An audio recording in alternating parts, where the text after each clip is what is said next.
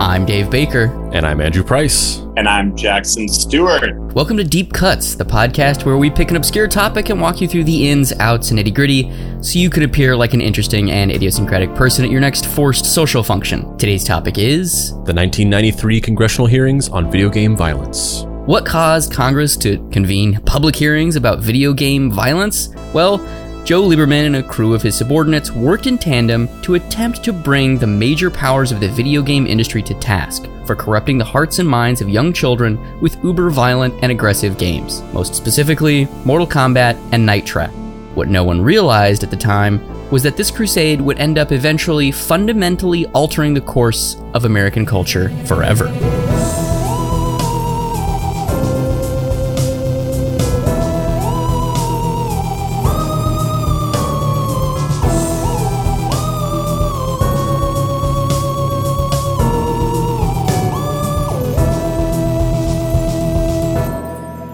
Act 1 Joe Lieberman sitting by his lake house, and then it explodes. He looks to camera, crying a single tear, and literally none of us feel bad.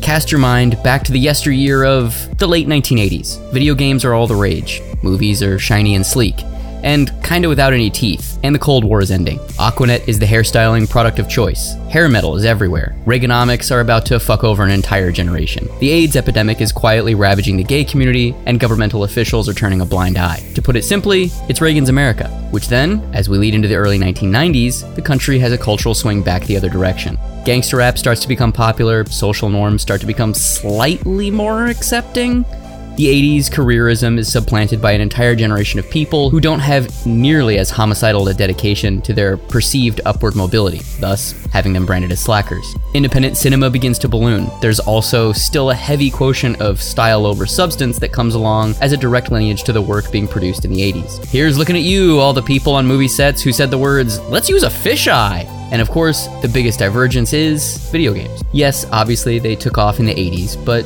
they enveloped culture in a distinctly new way in the 1990s. They simply put, dominated the homes of America.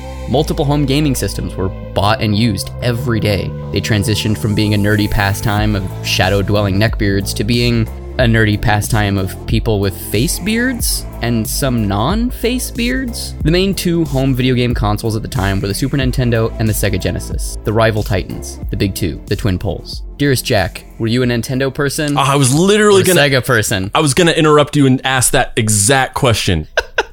yeah, you know, initially I grew up on the Nintendo Entertainment System. I think I've, I've met one person who had a Master System when we were growing up, but I, I kind of I was kind of a trader and then switched over to Sega Genesis because it was like the adult console. And Mortal Kombat was actually a, a, big part of that was be you know because that had the blood code and Super Nintendo didn't. And so it was like Super Nintendo was like the kid console and I was like I want to be like a cool teenager, you know. So um, I, I defected over to Sega and uh, kind of hung there for a while, I'll say. What about you, Andrew? Picture that Morpheus meme.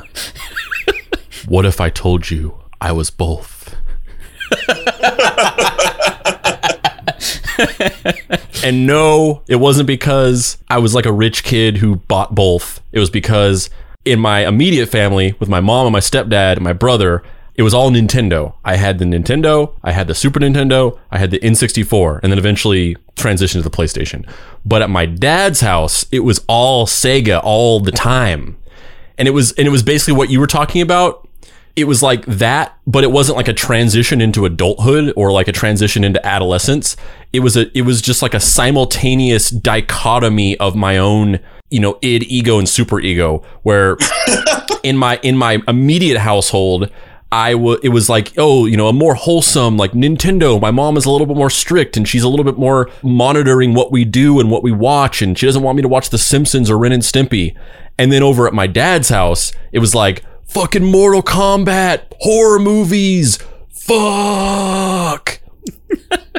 yeah, it's I mean, I, I find it really bizarre, kind of like what parents were upset about and what, what they weren't. I mean, I don't know how, how your guys were, but I remember like they, they were fully aware of like you could like rip someone's like spinal column out in Mortal Kombat and you know we're pretty unfazed by that. But if i was like watching pulp fiction or something like they were like eh, you know my mom was aghast by that. I was like one of these i'm like actually like killing the person and the other is just like you know watching events on screen. So um interesting stuff, I, I, suppose. But yeah, you you did a, a, very good job of summarizing the the uh, different psychological facets of uh, '90s video games and, and their specific consoles. Do you guys know about like the controversy behind the digitized actors that did the the first Mortal Kombat or the first yeah the first one just the first one? Yeah, I I, I actually know like a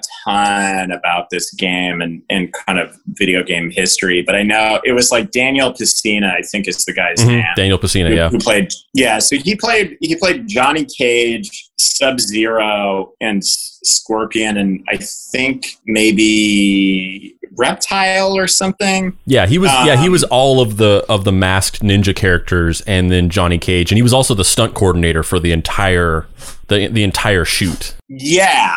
And you know, and then I think there was there was something with um, there was like a rival game, which I'm spacing what it was, but I know he did like an advertisement for that as like a kind of an fu to like the Mortal Kombat creators because they like paid him way more money to do this advertising. But it was basically like, didn't they try to like unionize or get residuals or something for their likenesses when it became like a that was basically it was that these actors who who were the original characters in in uh, the first Mortal Kombat, which was mo- like mostly Daniel Pesina, and then a couple other actors that you know the the woman that played Sonya, and then the guy who played Kano, and maybe a couple, and then I think a different guy played Raiden, or maybe Daniel Pesina did. I forget, but at any rate, they kind of realized they started talking amongst themselves, and they were just like, these guys like paid us like just like one off like commission fees to to do the the to film these these uh these performances to digitize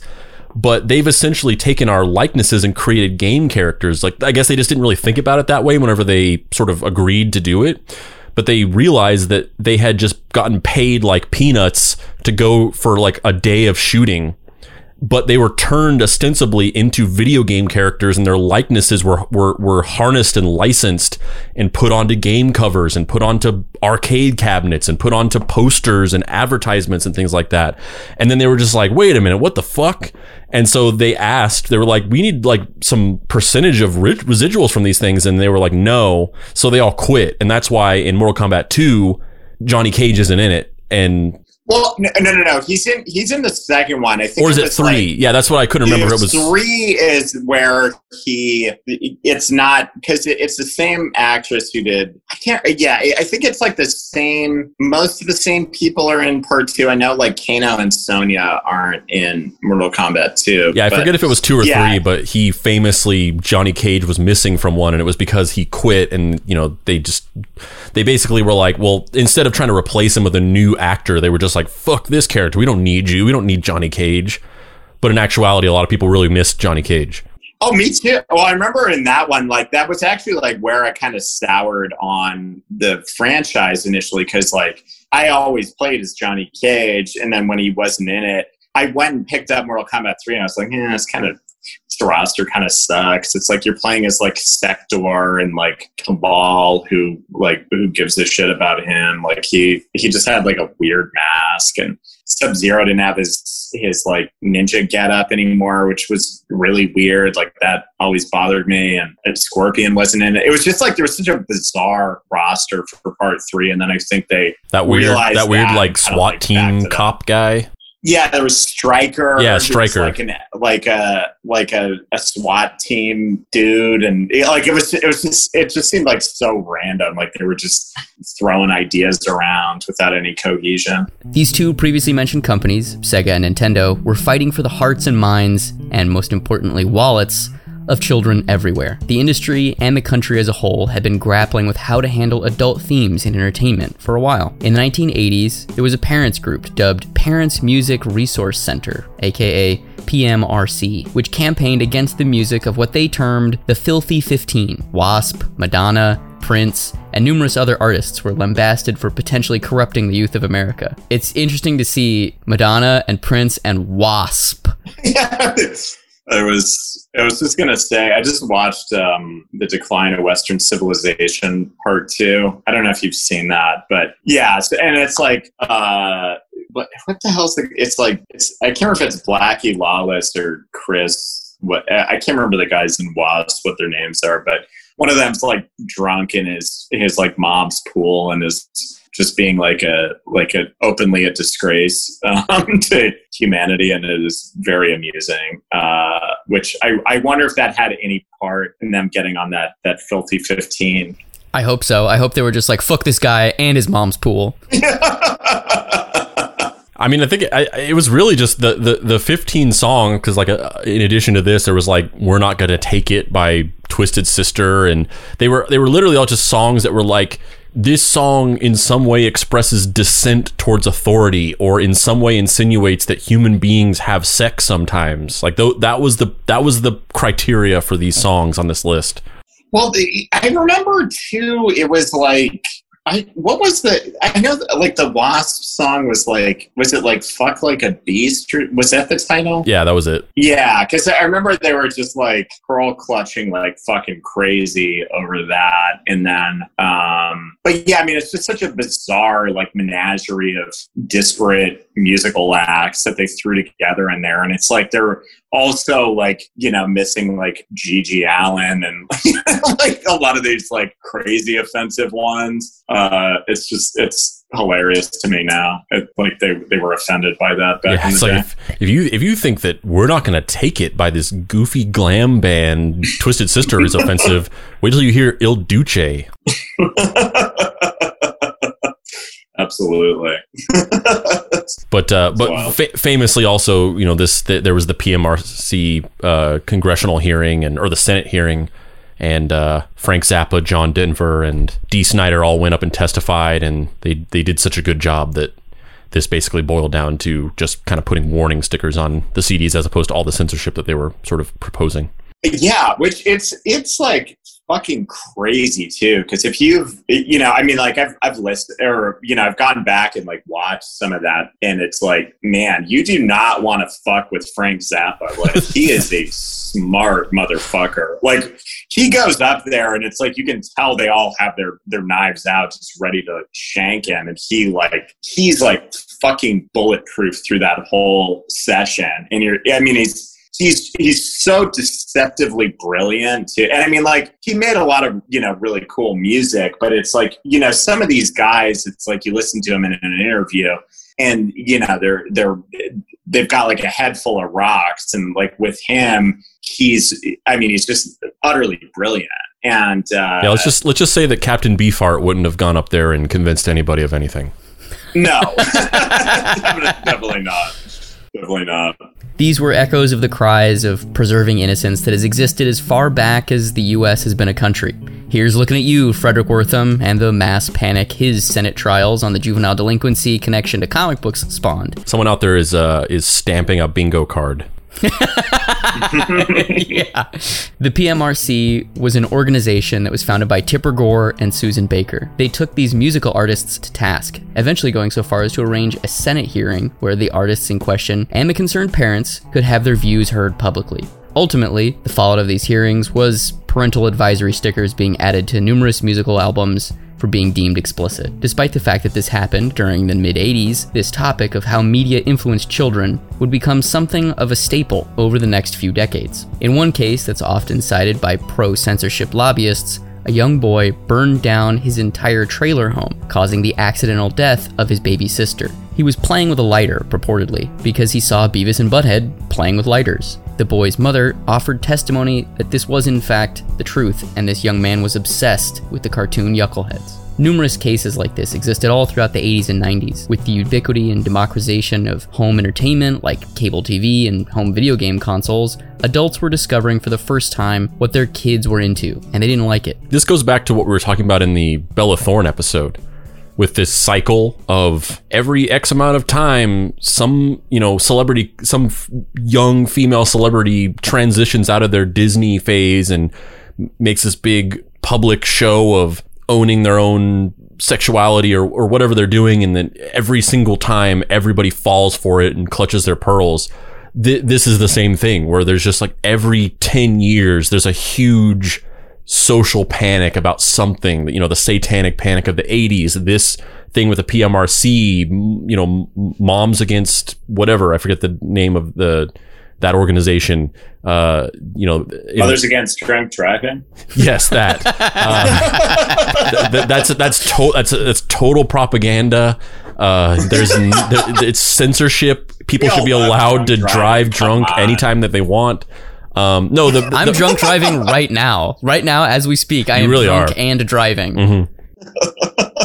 No, the, the the coalition that was like really in the seventies, who was like really big against Kiss and was like their Kiss stands for Knights in Satan Service and all that and all that, and the whole thing where they thought that like playing records backwards had like satanic messages in it. panic, and, yeah. Oh yeah, yeah, yeah. and then as we're gonna get into the video game thing in, in the in the mid to late nineties, and and now it's kind of like, and then at, at one point it was rap music, and then now it's kind of like overly you know overly sexualized music and movies and TV shows. Like it's just every 10 years there's another thing that happens where it's just the same they just trot out the exact same rhetoric. It's like a find and replace of what the actual subject is about but it's all the same bullshit argument. Yeah.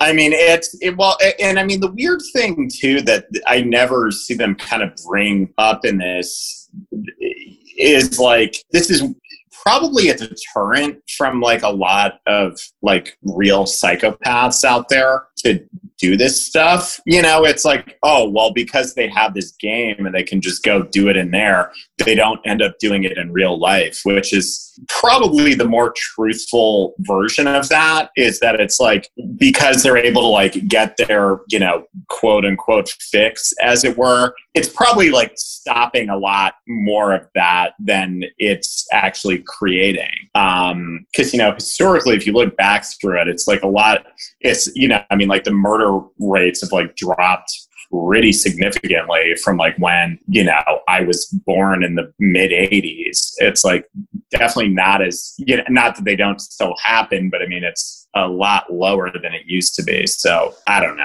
I have a bunch of statistics about what exactly you're talking about that I've compiled. And in short, just to briefly touch on it, that's absolutely right. And in the history of the United States, the peak level of the highest percentage of violent crime in the country was 1980. And it's just slowly dropped and then at a certain point rapidly dropped since then. Oh yeah. Well, and it, and it's also too. I mean, it's like there's so many. I mean, like those movies like Death Wish and Dirty Harry and stuff that were being made at that time. It's like they, they were coming from like a very real place of like fear and panic, where people were like terrified to like walk the streets at night and and that kind of thing. And I mean, that is not the case now. You know, I mean, it's like you can pretty much walk wherever at night and not really have to like worry about your safety. I mean, at least that's how I've felt in my adult life. Like I've, I've never once been worried about like getting getting mugged or or what have you. You know. Thanks, Rudy Giuliani. One of the main culprits in the eyes of parents was a video game franchise called Mortal Kombat. Originally developed by Midway Games in 1992, Mortal Kombat was a fighting game that took inspiration from kung fu films and Chinese mythology. The game was created by Ed Boon and John Tobias. The two were originally making a game that was going to prospectively star Jean Claude Van Damme. However, this fell apart, and the rest, as they say, is history, which is partly why, if you squint, Johnny Cage bears a strong resemblance to old JCVD. The game was centered on a mythical plane of reality in between dimensions that once every hundred years would call fighters from various planes to battle for the fate of the multiverse. The game was hyper violent and relished in its gruesome viciousness. Think the not safe for work version of Street Fighter. 1992 was the year where things took a big turn. The video game company Acclaim launched a $10 million ad campaign to promote the already best selling video game Mortal Kombat. Mortal Kombat was unignorable. No matter who you were, where you lived, or what level of involvement you had in video games, you knew about Mortal Kombat. By 93, the video game industry was estimated to pull in close to $6 billion a year, having come back from the horrific crash of the 1983 recession that almost destroyed many of the top dogs in the field, including Atari.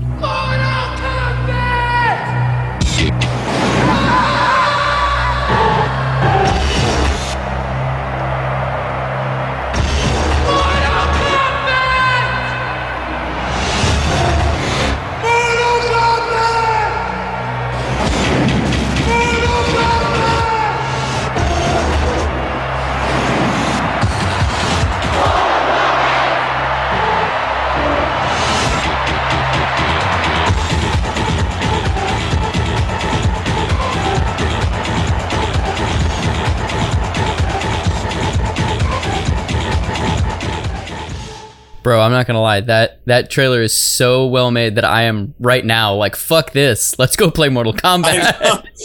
it's it's crazy effective how how, how like yeah I like I would go drive to an arcade right now if they were open and it was not uh, dangerous and probably drop ten dollars on that thing. All from a company who, previous to this, was most known for making pinball games. Before we leave that trailer, I just want to describe it a little bit for the viewer or listener since they couldn't see it.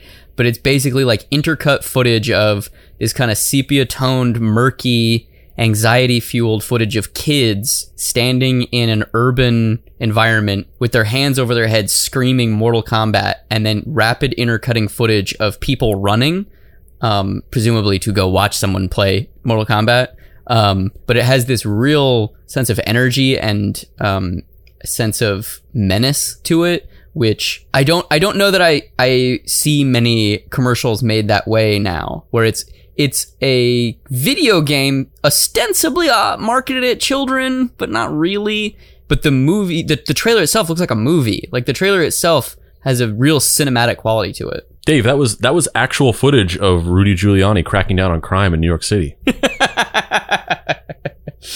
it, it, you know it, the thing that's interesting to me about that is it's like that ad is basically like creating like a real frenzy around the property and they do a really smart this is a great secret for advertising but repetition is very helpful with getting people to buy your product. Like if you keep repeating the same name or whatever over and over again, it sticks in people's heads. And, you know, I remember this thing crystal clear from when I first saw it when I was, you know, eight or nine or whatever at the time and it's like, oh yeah, the commercial is exactly how I remember it. It's like the people like pumping their fists, screaming, then like running through the streets to like get their copy of Mortal Kombat, and then all the like awesome game footage of them breaking boards and you know fucking hitting people with fireballs and yeah, it's like how, how could you not want to play that? It's highly enticing. That's a really good point to make on Deep Cuts, the podcast that takes you through the ins, the outs, and the nitty gritty so you can appear like a more interesting and idiosyncratic person at your next forced social function. But you know, that's a really good point, though, Andrew. Uh, in a similar way to the fact that this is Deep Cuts, the podcast where we pick a topic and walk you through the ins, the outs, and the nitty gritty,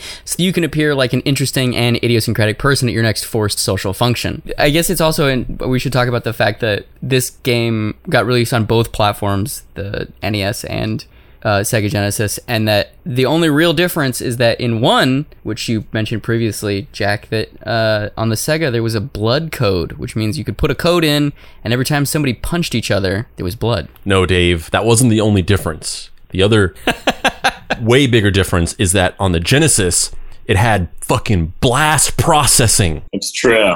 Which, as much as people make fun of that, that was actually a real thing, which is why Sonic was like so fucking crazy and frenetic. It's because there was like some weird like data burst that like the Genesis could do that for some reason like the Super Nintendo couldn't. The Genesis had the blast processing, which is what you were talking about, but they branded it with this extreme title and yeah. then and then Super Nintendo had the I forget what it's called, but Super Nintendo basically had the technology in it where they could create the like parallax scrolling backgrounds and things. Yes. Yeah.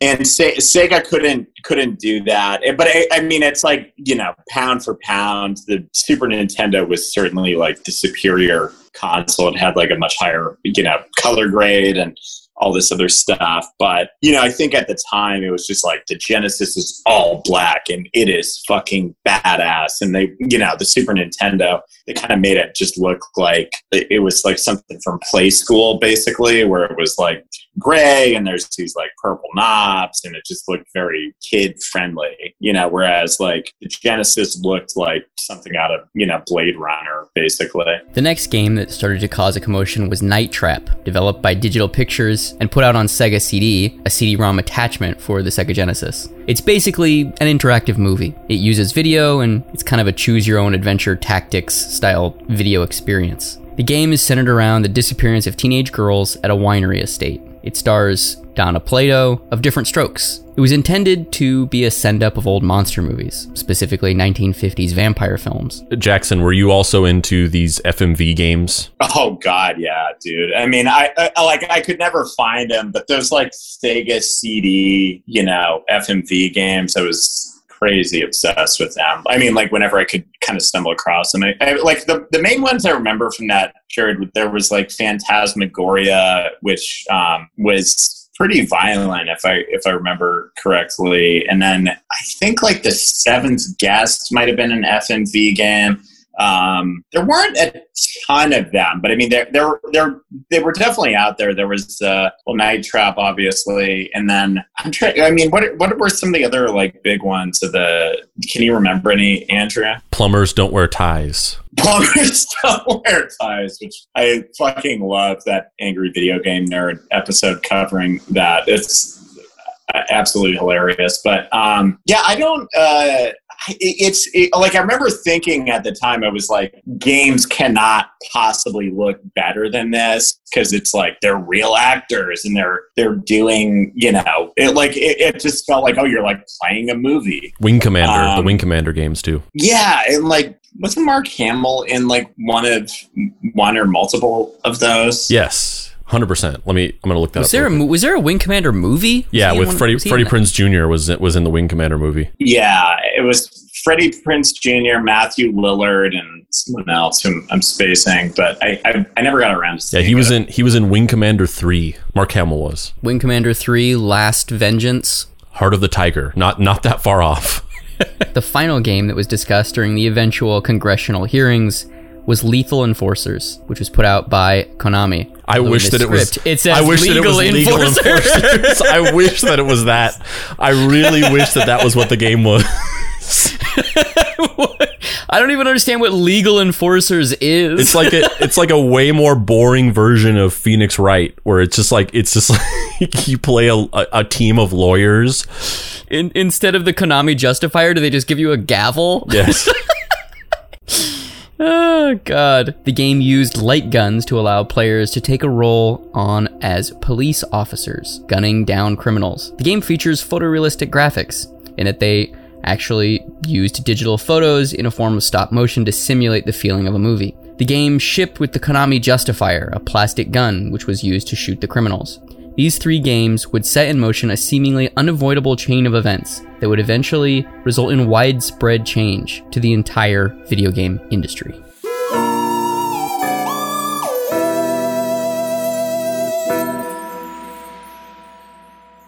Thanks for listening to this episode. You should definitely go like the Facebook page for the Deep Cuts Pod because we do lots of cool video content on there that you'll be sure to like. Also, please join our Facebook group. That's Deep Cuts Podcast on Facebook and the Deep Cuts Podcast Facebook group. Also follow us on Instagram at Deep Cuts Pod.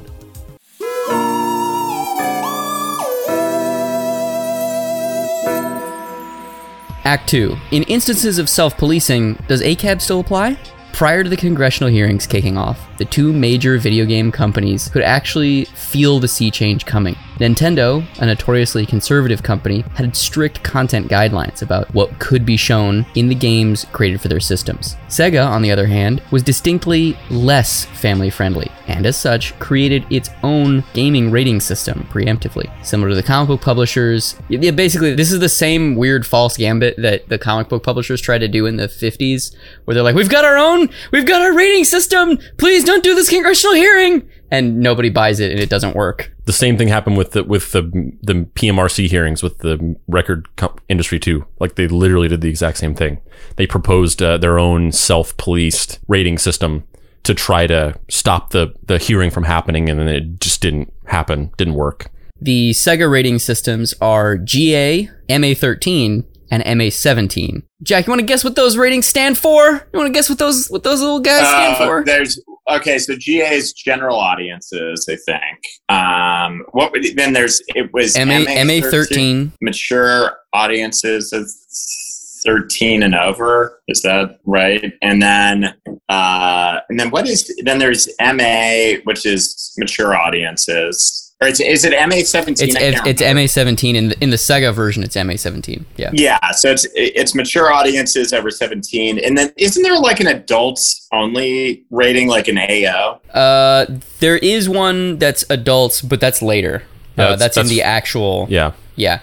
I Yeah, like the, I like the British rating system though. PEGI eighteen. yeah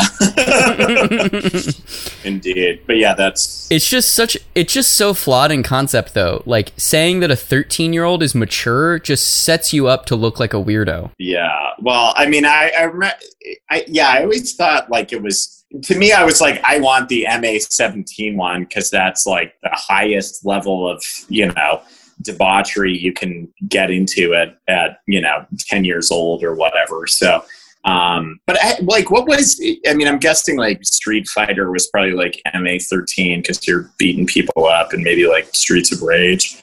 Is that, Yeah, I don't know how many. I don't know how many games actually shipped with their rating system.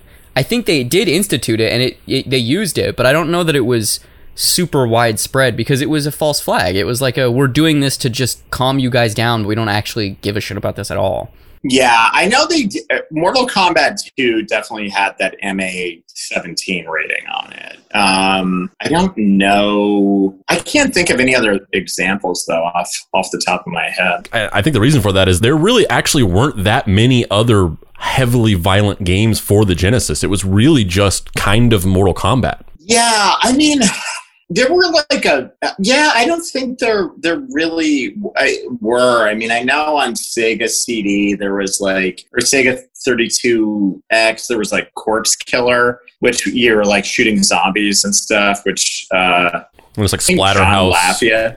Well, Splatter, yeah, Splatterhouse was it was around that. I, Splatterhouse three actually has some like shit in it that's way more disturbing than Mortal Kombat. There's like this early puzzle, or there's an early bit in the game where your your wife gets these like boar worms put in her, and they're literally like eating her intestines from like the inside and making their way up to her brain.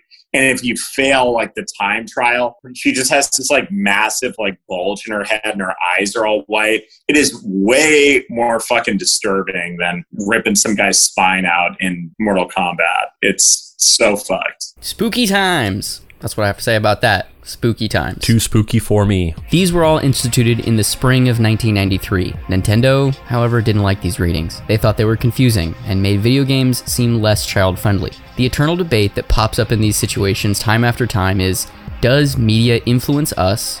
Or is it a reflection of the world that we live in? Does television violence lead kids to be more violent? Do video games make these children even more violent because they're living out these fantasies and controlling characters committing these horrible actions? Yeah, so I want I wanted to tie these things to some some numbers because I mean I don't think we're definitely not the first people to compile these numbers, but in doing research, I time and time again saw this sort of sentiment that I totally agree with, which is that interestingly enough, and maybe we'll talk about this more later on, but interestingly enough, this whole discussion about violence in video games and violence in media and its effect on society has weirdly transitioned from a conservative talking point to a liberal talking point. And you know, back in these old days, the the conservative talking point was that it was like corrupting children and it was causing violence. Whereas now it's sort of transitioned into this liberal talking point of how the normalization of these things in media has an overall ripple effect on society as a whole. Whether there's validity to either one of those arguments, I I don't I'm not necessarily saying it's 100% wrong, but I do think that it's important to take a step out of an emotional place and and you know, take a more objective look at what you're talking about and in that sense, there's literally thousands of studies and data aggregations around this because it's been such a hot button topic for decades. So there's there's tons of studies and tons of correlations to look at. And so I've sort of compiled some stuff here. Video game sales and number of games produced start to rise in the early 90s, around the time of the congressional hearings that we're talking about, and then they explode in the mid 90s around the release of the PlayStation and N64 through the early 2000s with the release of the PlayStation 2, which is the highest selling home console of all time, um, non handheld. They reach a peak in the mid 2010s and then start to fall with the rise of popularity of smartphones and mobile entertainment. There's a graph here that you guys can see, but you know, for the listeners, basically, uh, this is a graph of the the evolution of video game sales, uh, both in sales and then also video game production. So um, it's relatively low at no, towards zero throughout the 80s, leading up to the early 90s, and then in about 1992, it starts to it starts to go up gradually, and throughout the 90s uh, into the mid 2000s, it reaches an all time high uh, of about 700 million units sold versus 700 million 1400 games produced in a year in around 2009. And then after, at that point, it starts to go down because iPhones come out and people start playing stupid little like time waster games and start texting more and using the internet on their phones and people just start playing video games less. And so now looking at the crime rates, so murder rate in the United States hits its peak in 1980 then in the early 90s, around the time of the congressional hearings, murder rates dropped dramatically. From 1991 to 2016, murder rates have gone down by 45%. All major violent crime rates have dropped between 30 to 60% since then. So if so in this graph, as you can see, kind of mapping it over the video game sales graph, um, in around the early 90s, uh, the murder rate in the United States drops dramatically throughout the 90s into the 2000s. So yeah, it drops from 10 people per 100,000 people down dramatically to in the 2000s leading up to 2010s, cutting it in half to a little less than five people per 100,000 people. And it starts to rise a little bit in hmm, 2016. Who would have thought? Um, I don't understand. What is that? What is that reference to? I don't know. Just just an interesting little. Who knows what that means? Just yeah, I, can't think of anything important that happened in 2016. Me neither. So here are the actual kind of numbers for the for the violent crime rate. So um, from 1991 to 2016, the murder has dropped by 45 percent. Um, and all these other violent crimes, as you can see, have dropped either between 30 to 60%. And then you can actually look at youth or juvenile violent crime, because you might say like, oh, maybe crime as a whole has dropped, but there could be some kind of spike in youth specific violent crime. But actually, when you look at this, the drop in violent crime for ages 12 to 17 years is pretty much identical to the overall crime drop at around 1993 ish. It's, it drops dramatically from, um, number of violent crimes in one. Th- oh, so so it drops dramatically from about like eleven hundred violent crimes per year to uh you know as of currently more in the realm of like under two hundred. Yeah, drilling down into the youth violent crime statistics, they basically look the same. Youth violent crime has gone down to about one fifth of what it was in the pre early 90s. However, gun specific violent crime has gone up. Between 1982 and 2006, there was an average of 1.6 mass shootings per year. Between 2007 and 2019, there were an average of 5.4 mass shootings per year. So it has risen dramatically on, on, average per year for mass shootings specifically. From 1949 to 1998, there were nine mass shootings where at least 10 people were killed, one every five years. This is the span of 47 years in total. From 1999 to 2019, there were 18 mass shootings where at least 10 people were killed, one per year. This is the span of 20 years. So we went from one mass shooting every five years pre 1999 to one shooting every year since then. Some high profile mass shootings either had strong ties to video games or directly credited video games with inspiring them to do their shootings. So the most notable ones where there was some specific correlation where either the shooters had talked about liking to play violent video games or they actually said that they were directly inspired by it. There are four very high profile shootings in which this happened, which is the Columbine shootings, the Sandy Hook shootings, the Parkland shootings, and the Navy Yard shootings.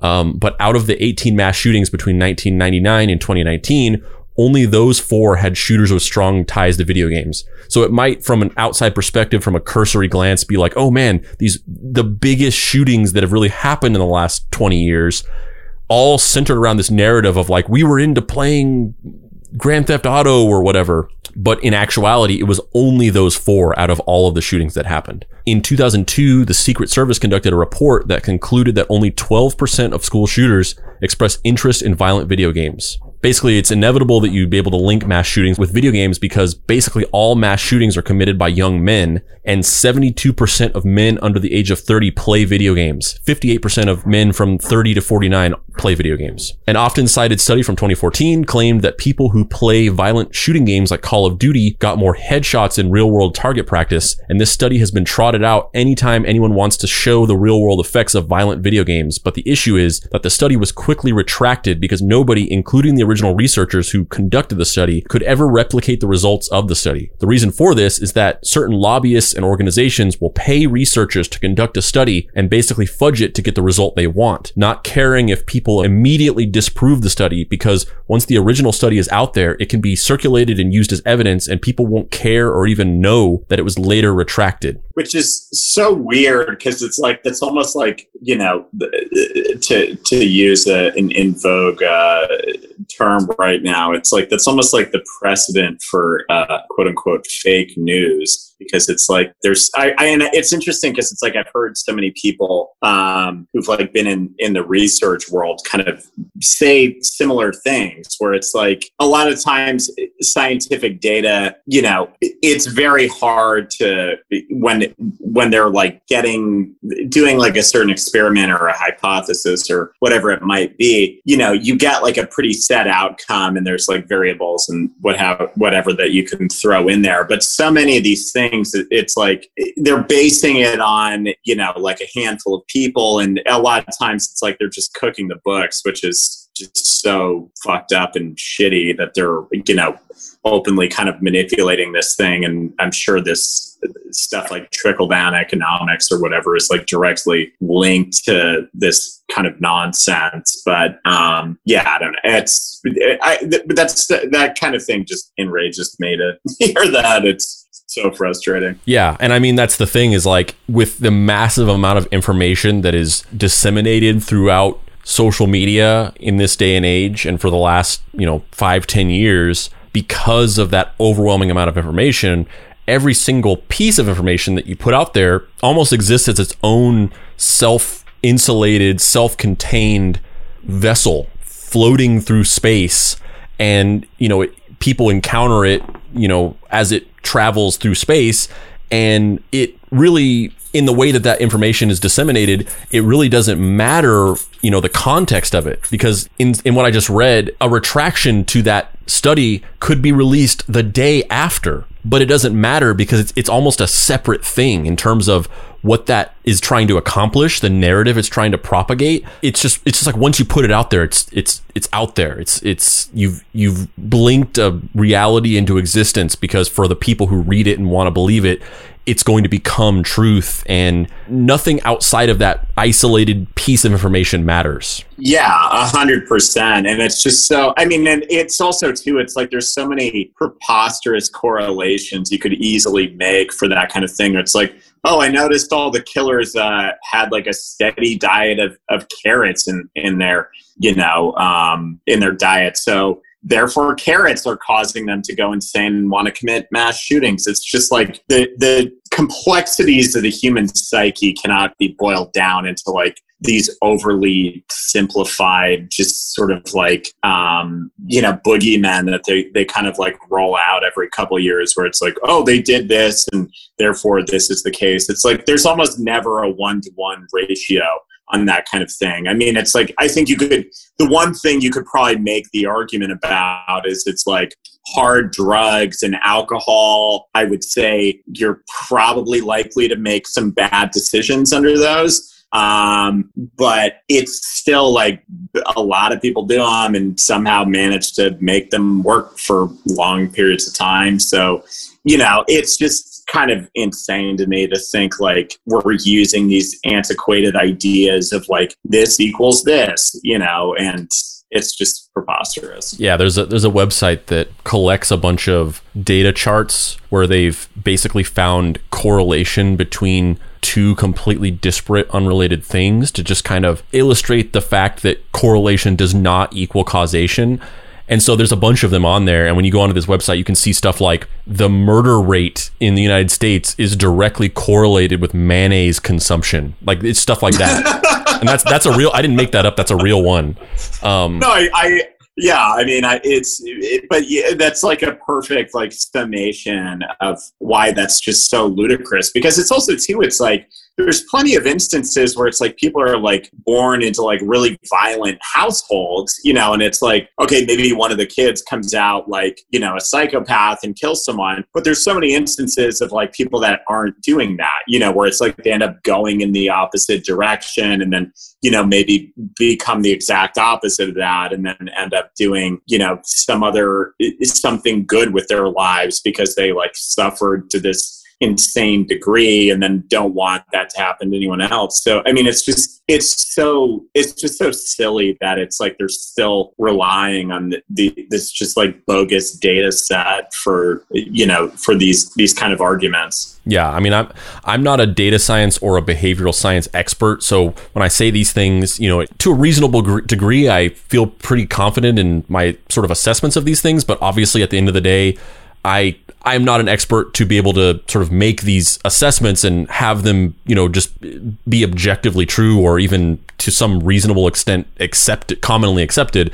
But um, you know, to the point of some of these instances where there has been a, a, a, a shooter or somebody who you know has killed people in a mass shooting or like a serial killer situation, and they have directly credited video games or movies and said like I did this because I played Counter Strike and it inspired me to want to go on this killing spree or whatever. And you know, and they've said that they've they've directly said that that did inspire them. But you know, to me, with all of the information given, these data statistics, you know, my own sort of interpretation of the data, you know, it, it seems to me like those specific situations are more about the person than they are about the thing.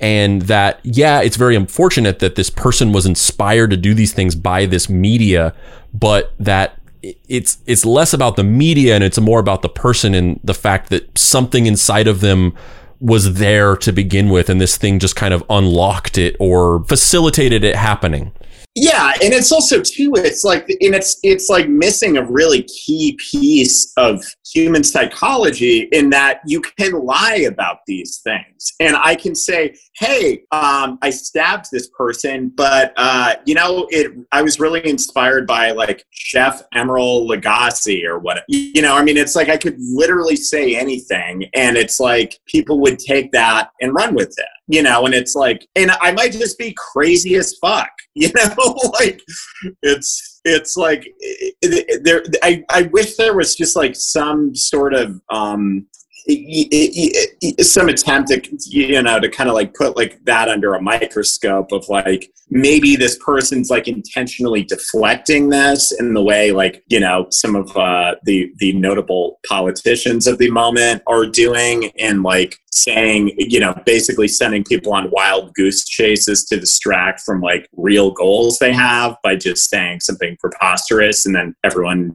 goes and chases that for a bit. Meanwhile they're like doing some nefarious shit behind closed doors that they don't want you to know about. So um yeah it's just it's it's completely crazy. Yeah i mean famously uh ted bundy in the in the few years leading up to his execution during his like final time of being captured and imprisoned and getting put onto death row, he started talking with this evangelical preacher and he basically came out with this narrative that he sort of worked with this preacher, you know, to to craft. And it was sort of a mutually beneficial thing between the two of them where this preacher had this agenda that he wanted somebody to help him sell. And Ted Bundy sort of maybe he wanted to be sympathized with or maybe he just was a psychopath and just got off on fucking with people but he basically had come out in the last few years of his life and saying like I've found God. I've you know I'm born again. I'm a Christian now. And the reason why I did these things is because of porn. So he was basically like I had an addiction to porn and the porn that I watched got increasingly more violent and I it, the cravings got increasingly more intense and then eventually the porn wasn't good enough and then I had to do these things. And you know that was that was this preacher wanting to have someone help him further this anti-porn agenda that he had personally. And it was Ted Bundy either like I said some last ditch 11th hour gambit to to get sympathy or plead insanity or something like that, or he was just like actively fucking with people and you know even to his grave wanting people like not wanting to acknowledge what he did, you know, to keep that from the victims and the families of the victims and you know society at large. Yeah, and it's also too. It's like so much of the psychology of of you know people like Ted Bundy or whatever is like rooted in control. And it's like, obviously, he's going to try and control his narrative and let himself off and not face any kind of accountability you know? And i mean it's like it's just so it, it's just so both i mean thankfully i don't think anyone really fell for that with him but it's like it, it's like i don't see how you could you know go and like i can't i like i'm not super familiar with him but i mean i mean i know he like he like just brutally murdered a bunch of women and it's like if you're capable of doing something like that, I think, you know, watching someone take it up the butt was probably not the inspiration for that. It's like it's just fucking ludicrous, you know. Um, but anyway, I, I that that was my point. Point well made. In 1993, a man named Bill Peterson's son asked for a copy of Mortal Kombat. Not initially thinking anything of it, Mr. Peterson went to a local retail chain in order to buy the game. He was shocked to see what the content of the game actually was. Bill Peterson was like legions of Americans who were rapidly discovering a changing face of their country. Bill Peterson was unlike legions of Americans in that his chosen field of employment allowed him to be uniquely well suited to actually do something about this issue. You see, Bill Peterson was involved in politics. He was the chief of staff of Senator Joe Lieberman. The first public hearing was held on December 9, 1993 they were held under the combined Governmental Affairs and Judiciary Senate subcommittees. The presiding senators were Lieberman, Kohl, and Byron Dorgan. Hours before the hearings began, joint representatives of the video game industry announced that they would endorse and develop an industry standards rating system. But this didn't stop the panel of witnesses from being called to give expert testimony to the gathered senators, throngs of onlookers, and television cameras. The witnesses panel included Dr. Parker Page of Children's Television Resources and Education Center, Professor Eugene Provenzo of the University of Miami, and author of the recently published Video Kids, colon, Making Sense of Nintendo, released in 1991. Robert Chase of National Education Association, Marilyn Droz of the National Coalition on Television Violence, Howard Lincoln, Vice President of Nintendo of America, Bill White, Vice President of Sega of America, Eileen Rosenthal, General Counsel to the Software Publishers Association, and Dawn Wiener. no way. Like from Welcome to the Dollhouse? Yeah. uh, and Dawn Wiener, Video Game Software Dealers Association, and Craig Johnson, the president of Amusement and Music Operators Association. The truth of the matter is that Lincoln and White used the hearings to attempt to point their fingers at each other and play the blame game for the industry's failure. Bill White was not as successful as Mr. Lincoln. Lincoln was a commanding performer and gave rousing speeches, and ultimately made compelling points that Nintendo almost exclusively made children's products and so should not be held responsible for the topic at hand. White came off a little bit more like a kid in detention. I'd like to ask uh, both Mr. Lincoln and Mr. White the following question. As you move and expand your business and uh, move into the adult market and uh, create product uh, for the adult market only and sell it in your stores, adults come to buy it, you have any way of guaranteeing the American people that their children aren't going to see it? No. Mr. White? No, we don't, Senator. All we can do is work with the mechanisms that are uh, available to us, and that's what we want to do through this industry-wide coalition. And that's why we're so pleased to see the VSDA here. So that so that there's no there's no way in which we can feel comfortable that the kind of material that some of us might think doesn't belong on the market at all isn't in fact going to get on the market and then be viewed by by children. Well, Is- Senator is that- Kohl, it's, that it's similar to the motion picture. Yes, it is. Yes, it is. I, I, And- and I understand. I understand what you're saying. Yes. I just want to clarify so everybody understands where this all leads. There's an interesting difference between Sega and Nintendo in this matter in that we have moved ahead with CD technology using a CD-ROM player as an interactive entertainment device. We have Sega CD on the market. We've had it in the market since November of 1992. Nintendo does not have a CD-ROM device. They continue to focus their marketing efforts against children. We have recognized that the interactive entertainment market is far larger than just a children's market. The demographics of our Sega CD player, which are 60% adults, suggests that that is the fact. And we would like to see a rating system that will allow us to develop games for that broad array of players, but give the consumer the information necessary to make an appropriate decision for his or her family. All right. Do you want to say something, Mr. Lincoln? Well, I, I didn't realize that the hearing was uh, uh, focused on market share. I thought we were talking about regulation of violence, but my, uh, my colleague must think differently. Let me say this. The, the biggest problem we have here is in, in a rating system is try to figure out some way of enforcing it. And, and, and you, uh, Senator Kohl, as a, a former retailer, uh, I think understand that as, as well as I do, being a businessman. If we simply put these ratings, this game is violent, on this packaging, however we do it, and we don't have the cooperation of retailers, if we don't have some enforcement mechanism, my own personal view is that that really may be a step backward, and we may really only be encouraging people to make more violent games.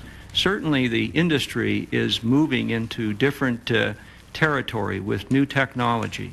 Uh, Nintendo, for example, is going to be coming out with a 64-bit system in the future. But the, the point of that is that graphics uh, are, are going to become uh, uh, much better.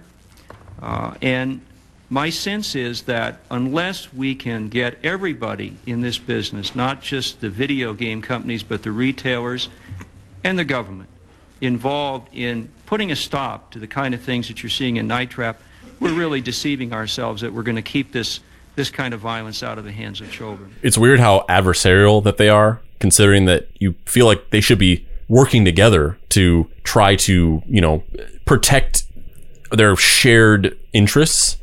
Yeah, they are they are not. But the but the thing about yeah, the thing about that was is that the, the reason why, and he kind of says it in there, he's he's being very coded about it. But the thing about what he's saying is Nintendo, uh, they were in favor of just censoring. They were in favor of like cracking down on allowing violent video games to be produced and sold because from their perspective they were like we don't want anything to do with that we we we make this is a toy for kids these are this is a children's toy.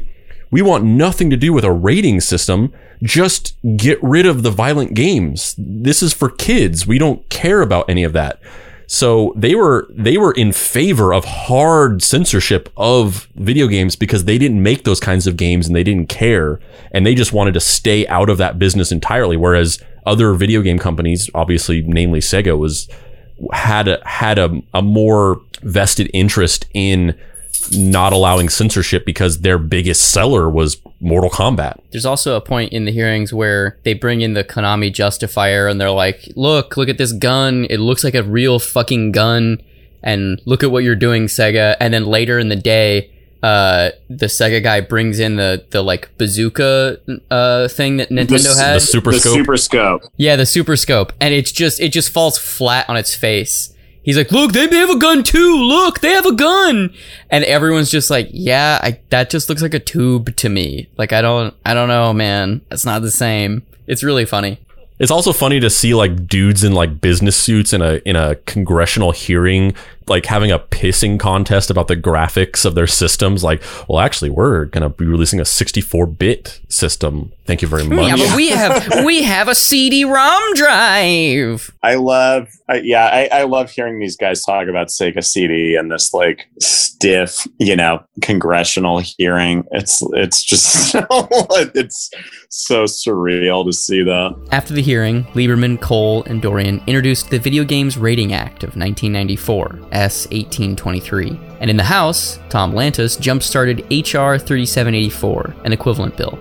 The bill would have mandated government regulation and censorship of video game content and a ratings board to inform the public. Ultimately, these bills were never passed. This was really more of a bargaining chip than anything. Lieberman wanted to make sure that the video game industry actually did their job and built a self policing ratings board. Unsurprisingly, though, Night Trap, boosted by the controversy, sold over 50,000 copies during the week of the hearings. However, this success was short lived. Two weeks before the Christmas season, Toys R Us and KB Toys both pulled the game from the shelves. This eventually caused Sega to fully pull the title from release, but that didn't stop them from selling 250,000 copies of it before they did. A second hearing was held in March of 1994. This time, the attendees were Tom Lantos, Jack Heistand, Senior Vice President of Electronic Arts, Mary Evan, Vice President of Store Operations at Babbage's, Chuck Kirby, Divisional Merchandise Manager for Walmart, Steve Longesberg, the President of American Amusement Machine Association, and basically all of these people came together in order to reveal that they had constructed the newly christened Interactive Entertainment Industry Ratings Commission, and that 60% of video game companies had already signed on. EA, Sega, Nintendo, Atari, Acclaim, Philips, and 3DO.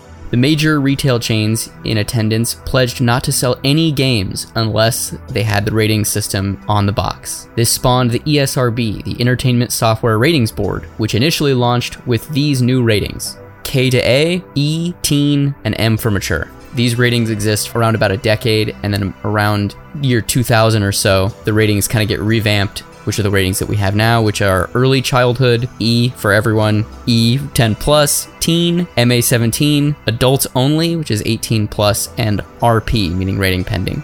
Ultimately, the video game survived this attempt at censorship. Games are one of the largest entertainment mediums on earth, with opening weekend grosses rivaling movies releases. And you know the ironic thing is that you can get Night Trap on the Nintendo Switch eShop. Oh yeah, I think I I think I bought it for like two dollars or something on that. Mm-hmm. Because that because because the the the coda to this whole thing is this was this was Nintendo's sort of brand and business identity for most of their existence.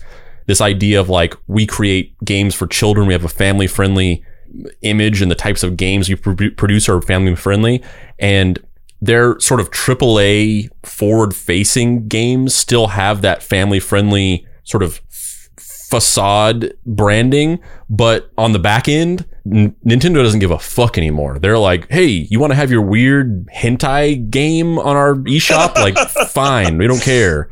Yeah, I mean, I I'm I'm curious. Like, I'm guessing it was uh, Howard Lincoln, you know, leaving that that might have had something to do with that. But I mean, it, it was weird too because like there were definitely like Yeah, Reggie was like, Horror "I games. love hentai." yeah. if you if you take Howard Lincoln's name, it's actually an anagram for hentai all day, every day. hmm Don't fact check that because if you if it comes up not that, then you did it wrong. So you might as well just not try it. exactly. The institution of these ratings may be a good thing, and they may be a bad thing, but it just depends on your point of view. However, this moral panic and scapegoating of artistic and commercial efforts in order to, in air quotes, protect children is something that our culture grapples with once a decade. Comics, video games, music, it happens constantly, and the culture is rarely better for it. Is it safer? Possibly. The question at hand is how do we interact with the things we find objectionable? Where is the line between free speech and objectionable content that's actually damaging? How do we navigate in the world? What type of world do we want to live in? And do we want to live in a place where someone else is telling us what we have the right to consume? These are all age old questions, and they're not going away anytime soon. All we can do is think on them and attempt to arrive at an internal sense of consensus so when we're needed to voice our opinion, it's well considered, well informed, and well researched.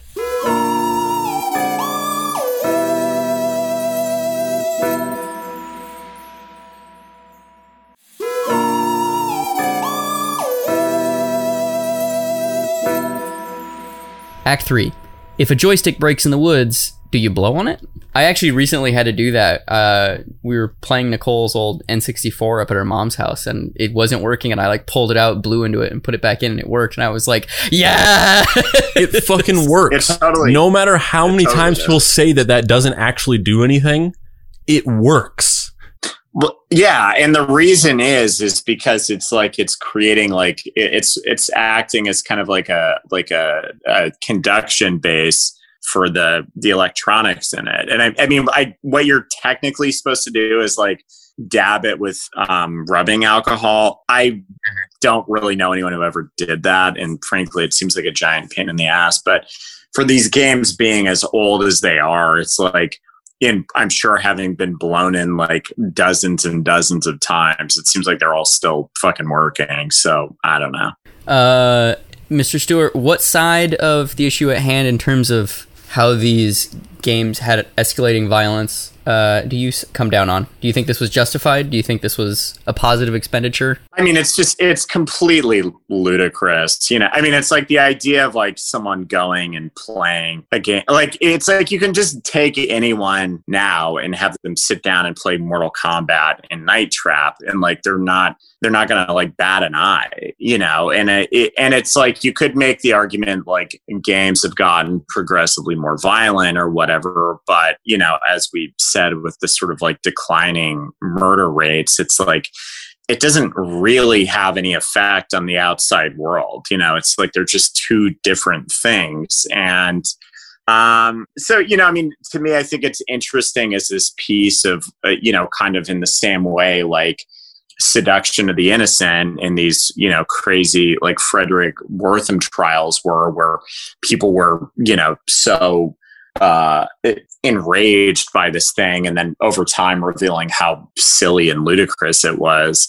Um, it's just, it, it, I, I think it's it's very fascinating as a piece of kind of uh, cultural history that you know these these things did make this kind of these kinds of waves. But it's like I'm I'm definitely like a hundred percent against censorship. I think it's it's it's just something it's like i don't think it's ever going to work in the same way like prohibition or um, whatever it is because it's just like you're basically just trying to change the fundamentals of humanity at that point and it's like i don't see that happening in our lifetime. Um, but yeah and also too it's like uh, back to my earlier point i think probably it's like prevented a lot of violent crime over the years just because people were able to like fire a you know GTA 5 and run over a bunch of people in this like fictional world rather than go and do that in real life so uh you know that's that's my feeling Andrew? Yeah, I mean, I, I, the the data and statistics that I read is all that that that speaks volumes. Like you know, I'm you know looking at that data, it's, it's undeniable. It's a, you know it's inarguable. The the one thing that I could you know the one possibility of what you could maybe say is that you know the existence of these hyper violent video games or just hyper violent media might you know activate or trigger certain types of people with pre-existing dispositions towards certain types of violence certain types of aggression. And you could say that this type of violent media you know might have some role in activating those behaviors in certain people.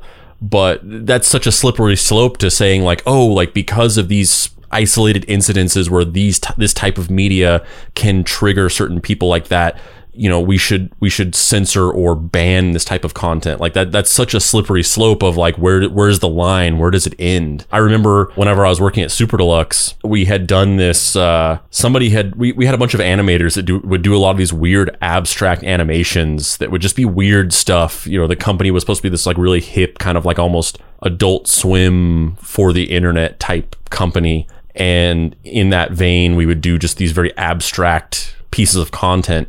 And I remember that for like National Women's Day, some one of the animators had made this animation where it was this really like terribly animated like CGI giant woman that was like stepping on men just walking down the street. They had shot like a like a plate shot of some neighborhood in LA and then they had just composited these these like sort of rudimentary like CGI animations of this big woman in like a bikini just like stepping on men.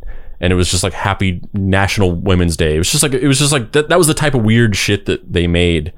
And we received a message this this literal manifesto from this person who said that this video had like caused them to spiral psychologically into this like emotional place where they were you know threatening to like go out and like start killing women and then they were going to commit suicide and all these things. And it was it was like it was really dark and scary.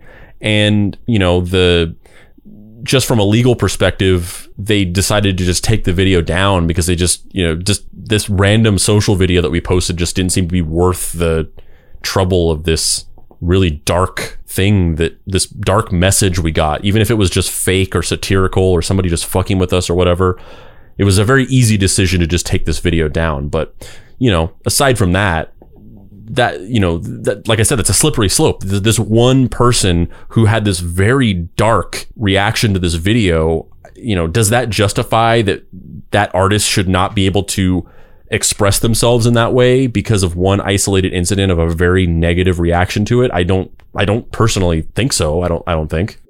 Yeah. I mean, I, to me, it's like, it's just so it, it, I think a lot of times these, you know, these like one offs or whatever, like this person who, you know, had this like insane reaction to this, um, you, you, you kind of have to assume they're like in the, the minority, you know, and it, to me, it's like, I think most people are, are pretty capable of like watching, you know, content and, you know, discerning the, or, or, you know, I mean, being able to like control their behavior over it. Um, who knows what's what's up with that guy? But I, I mean, it's also too. It's like I do think certain things like if you make something and you decide you don't like it later on like and you you pull that from publication or whatever like if like an artist is doing that um i still don't think that's like great but it's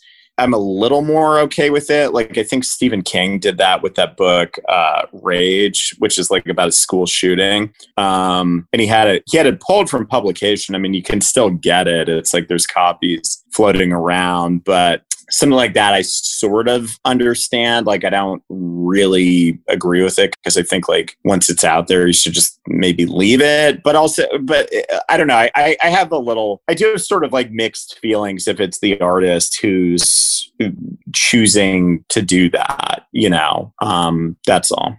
Yeah, it's a it's a tough it's it's it's hard to like because like you're like as you were going through that you kept being like yeah but then there's the, like there's like this weird thing where you can't quite land you can't quite stabilize the log if you're you know if you're standing on the log in the water like you can't quite stabilize it there's there's there's you're always like oh but there's also this detail and it's like it's a very it's a very complicated um, issue and you might have a very overall opinion on it like my overall opinion is I don't think that things should be censored in that way because they might be triggering to certain isolated incidents of people that are inspired to enact violence. But also, but that's that's fucked up and and scary that that could happen. But I don't necessarily think that that means that it should be censored because there's such a slippery slope to that. But then also, like, it's scary. So you just keep you kind of keep turning around in your mind over and over again.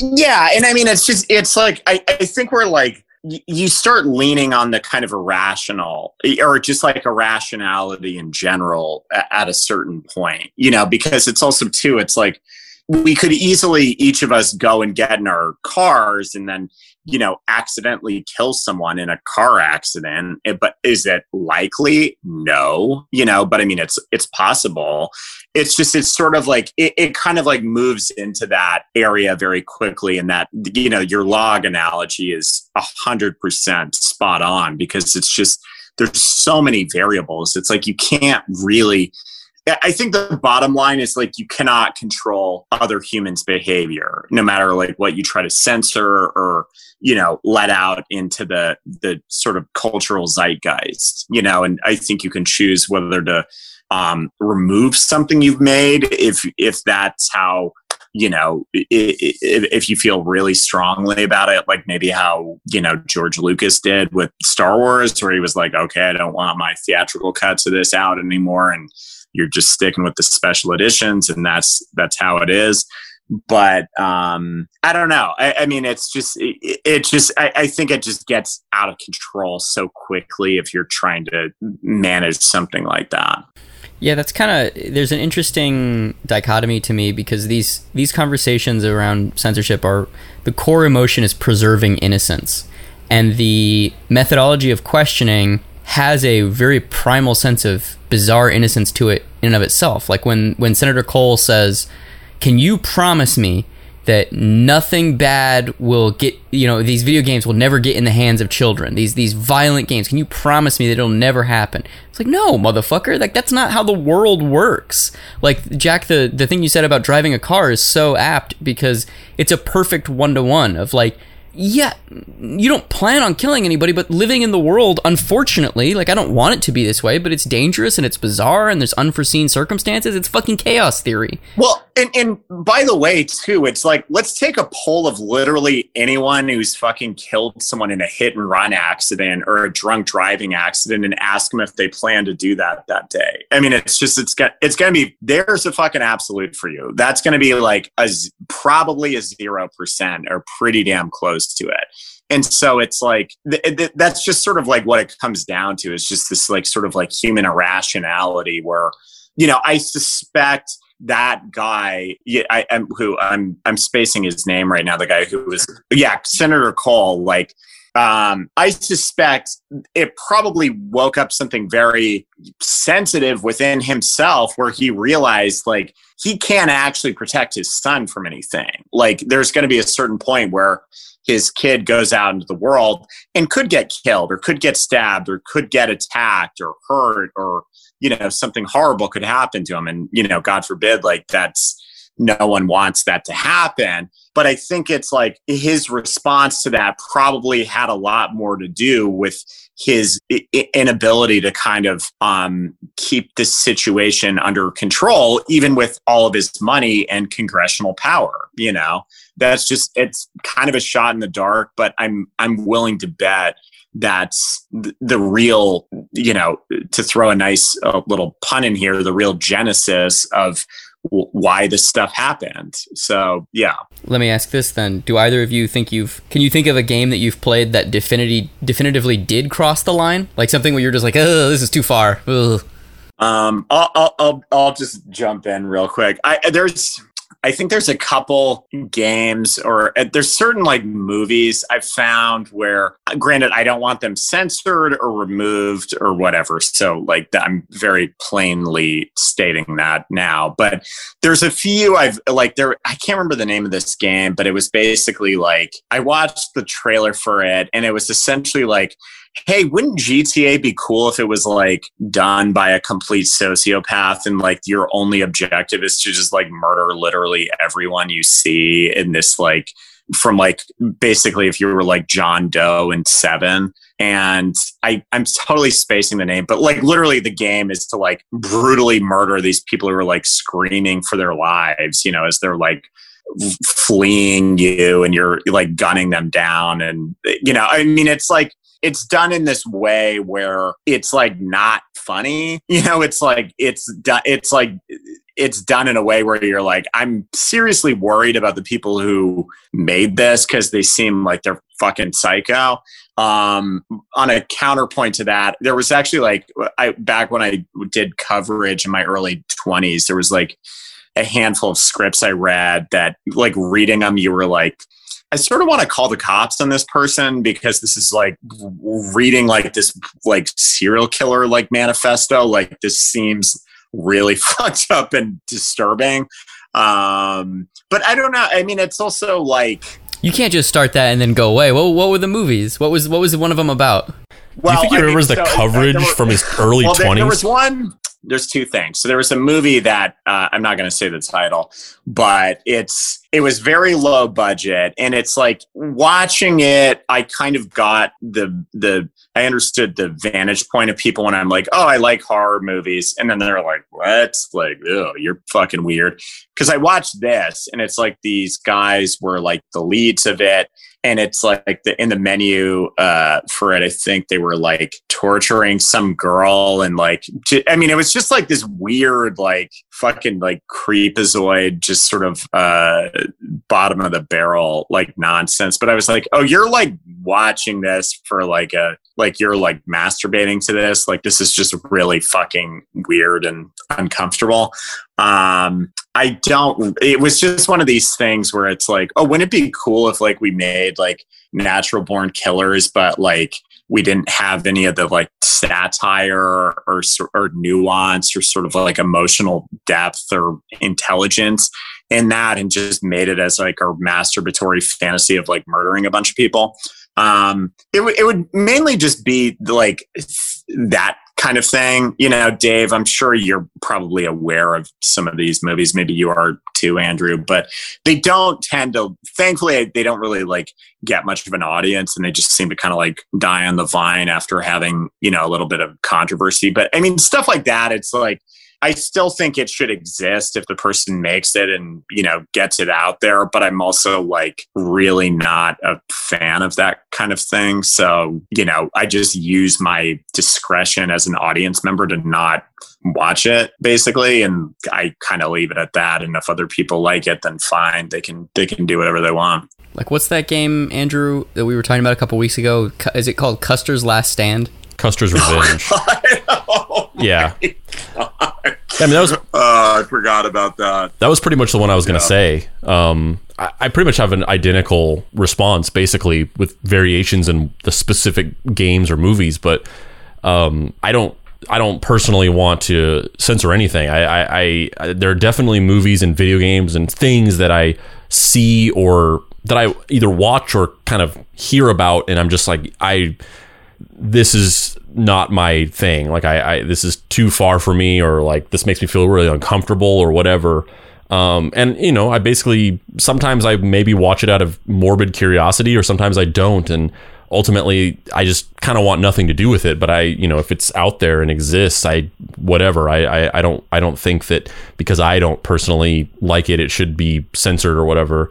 I mean, the, and, and you know, there's a handful of things. Uh, I I think that this is well, first of all, you know, Custer's Revenge, like it's an Atari game, so it's it's not like graphic or anything like that. It's literally just like little blocks moving around. But conceptually, you know, it's a really it's a really fucked up concept. It's a really fucked up concept for a game. It's it's this game where the point of the game is to essentially you're General Custer, you're fighting uh, you know, Native American warriors and the goal of the game is to get across the screen and then um, rape an Indian princess. And this, I don't want to play that. that that's that's I, I have no interest in playing that. That is like why the, the game isn't actually fun.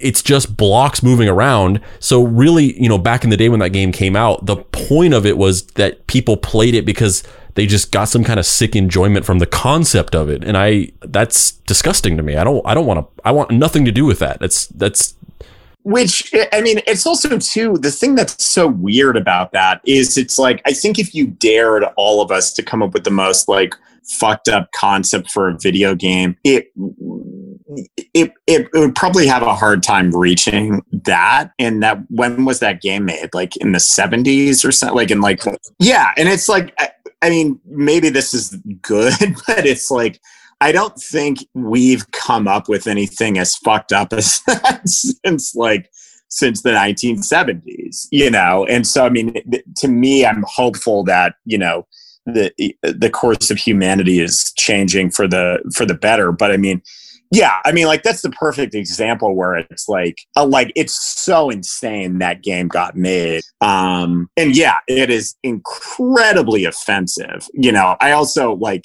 you know, I, I don't know if we should go and like burn the Atari cartridges or whatever for it. It's like, but I, I think it's like probably just leave that in the past and move on and kind of forget about it is is the best course of action. Because I think, you know, like when we were little kids, the idea of like them being like these fully digitized actors you're like oh it's like you're playing as real people. You know it's not the 8-bit sort of you know pixelated like mario sprite where it's clearly an artist's interpretation. This was like oh these are real actors and you're like ripping this guy's head off. And i always felt like i was kind of getting away with something playing that game and it was fucking awesome. Like i loved that. But uh you know, in retrospect, I think it's kind of a, a, a, strange thing that it like didn't raise any alarm bells, whereas like other things did. Um, I don't know. It's just it's it's funny to think about. I mean, that was kind of when I when I was a kid. We got a Dell computer when I turned. I honestly don't even know how old I was 12, 13, somewhere in there. Dave, you're getting a Dell. Yeah, and it came it came with Unreal Tournament and my mom and dad didn't know what Unreal Tournament was. And so as soon as I saw the disc, I like hit it.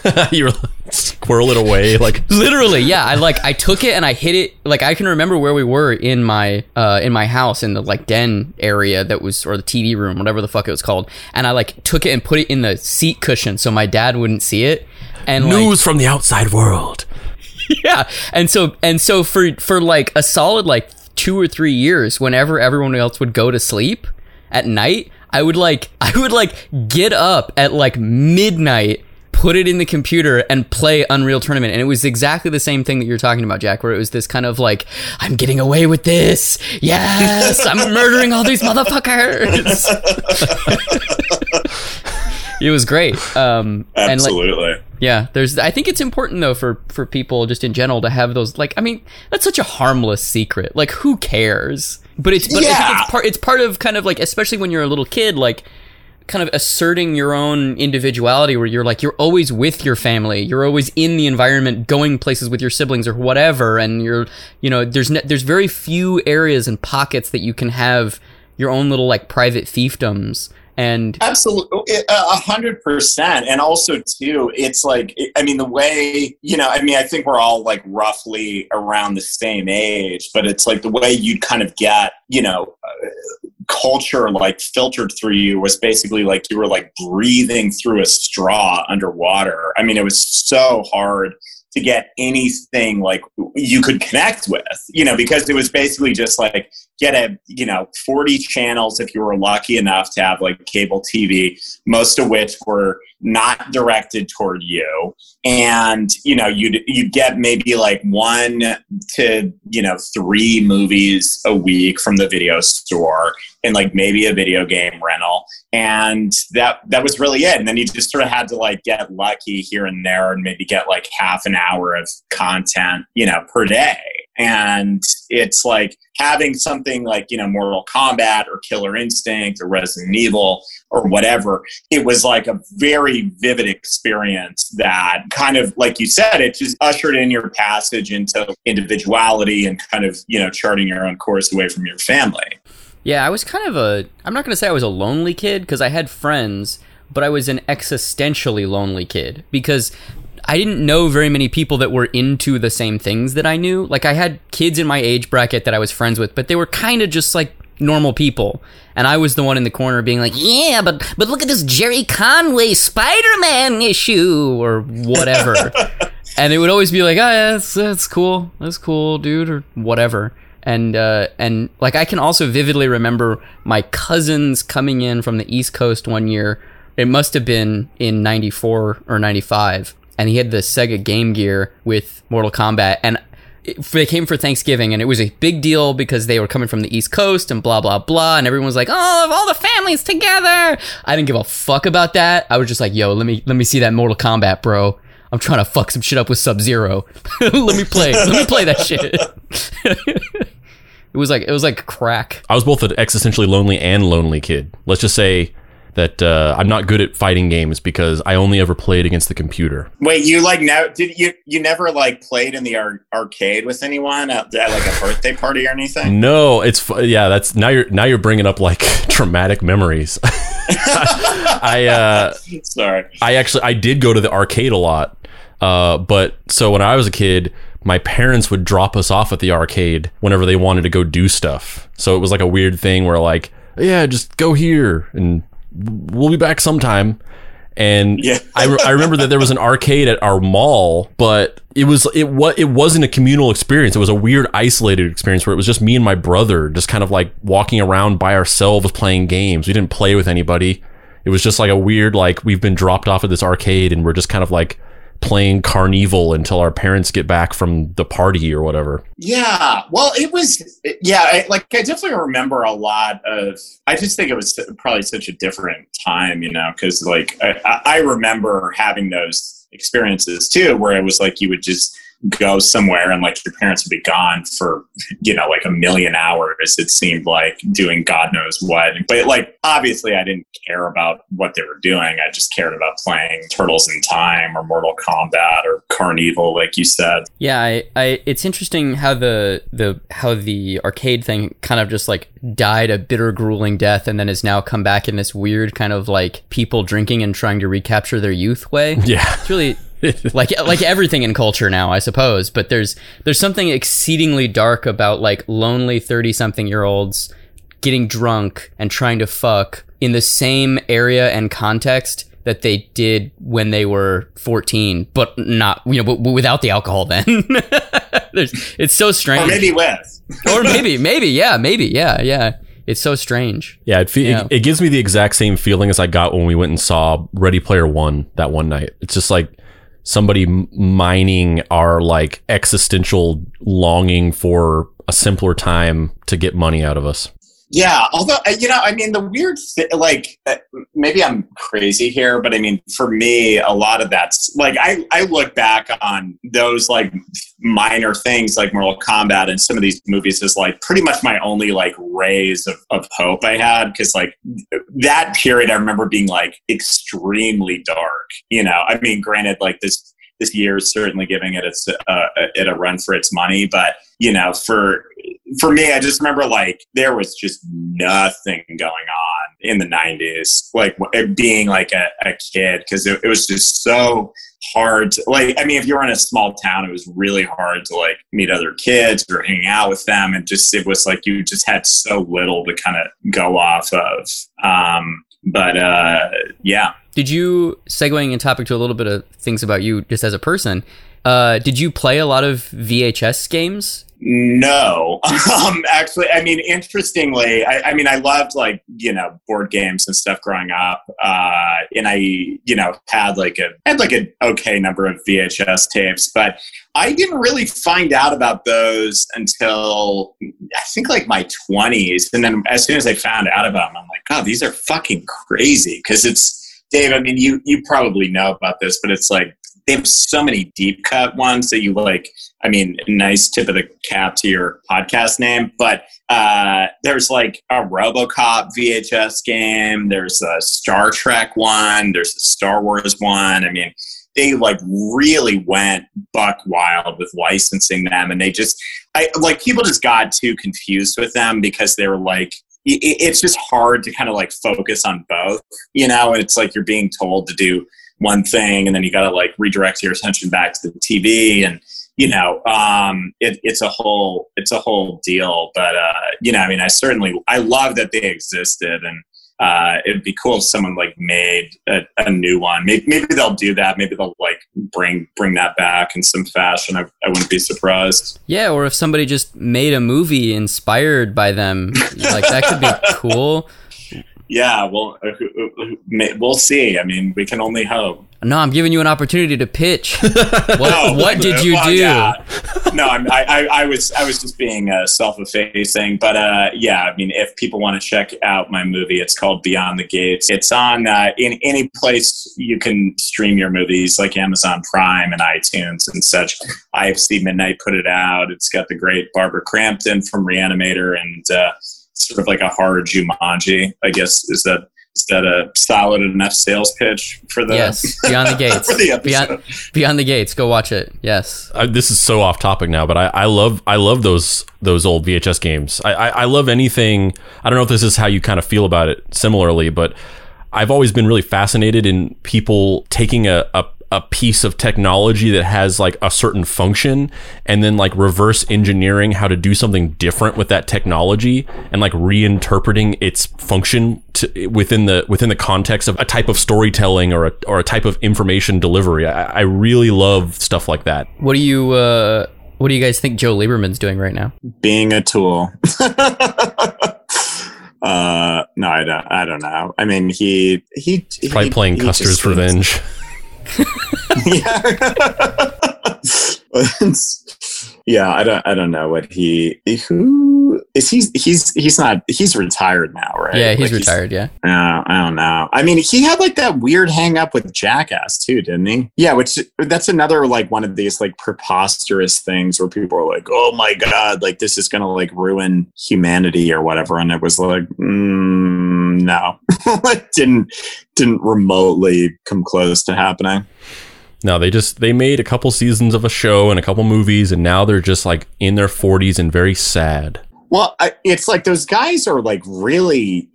I think that like they had like a lot of like physical issues from that too. You know, from which is that's also sad too because like I know that behind the scenes on that that show is like they were giving those guys you know um painkillers because it's like you can't fucking do that stuff without being like in extreme pain for like long periods of time. And so, you know, I think some of them got hooked on it. And, you know, like I know Steve is clean now, and I think maybe like Bam Margera is, but it's, I think it's really fucked up that, you know, this corporation was like making, uh, you know, zillions of dollars out, off of these guys just like breaking their bodies, you know, which is like, pretty much irreparable past a, a certain point. You know, it's like that's like the one thing like you don't really get another shot with is your your health. So um yeah, I don't know. I'm Dave Baker. And I'm Andrew Price. And I'm Jackson Stewart. You can find me on the internet at heydavebaker.com where you can find comics like Fuck Off Squad and Action Hospital. Jack, where can people find you on the internet?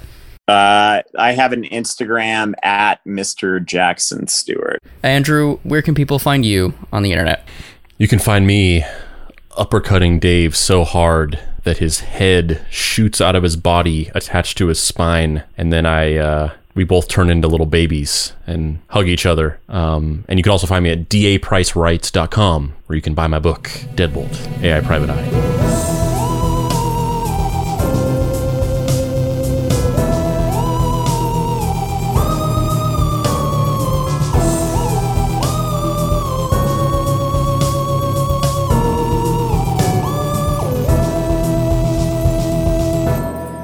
Deep Cuts is a production by Boy Genius Media. If you'd like to find this show and others like it, please visit boygeniusmedia.com or deepcutspod.com. If you want to join in on post episode discussions, please join the Deep Cuts Podcast Facebook group. Finally, subscribe to our YouTube channel for additional video content. The incidental music for this episode was created by D. Catalano, whose music can be found at wekeepoddhours.bandcamp.com, and the Dead Boy Detectives, who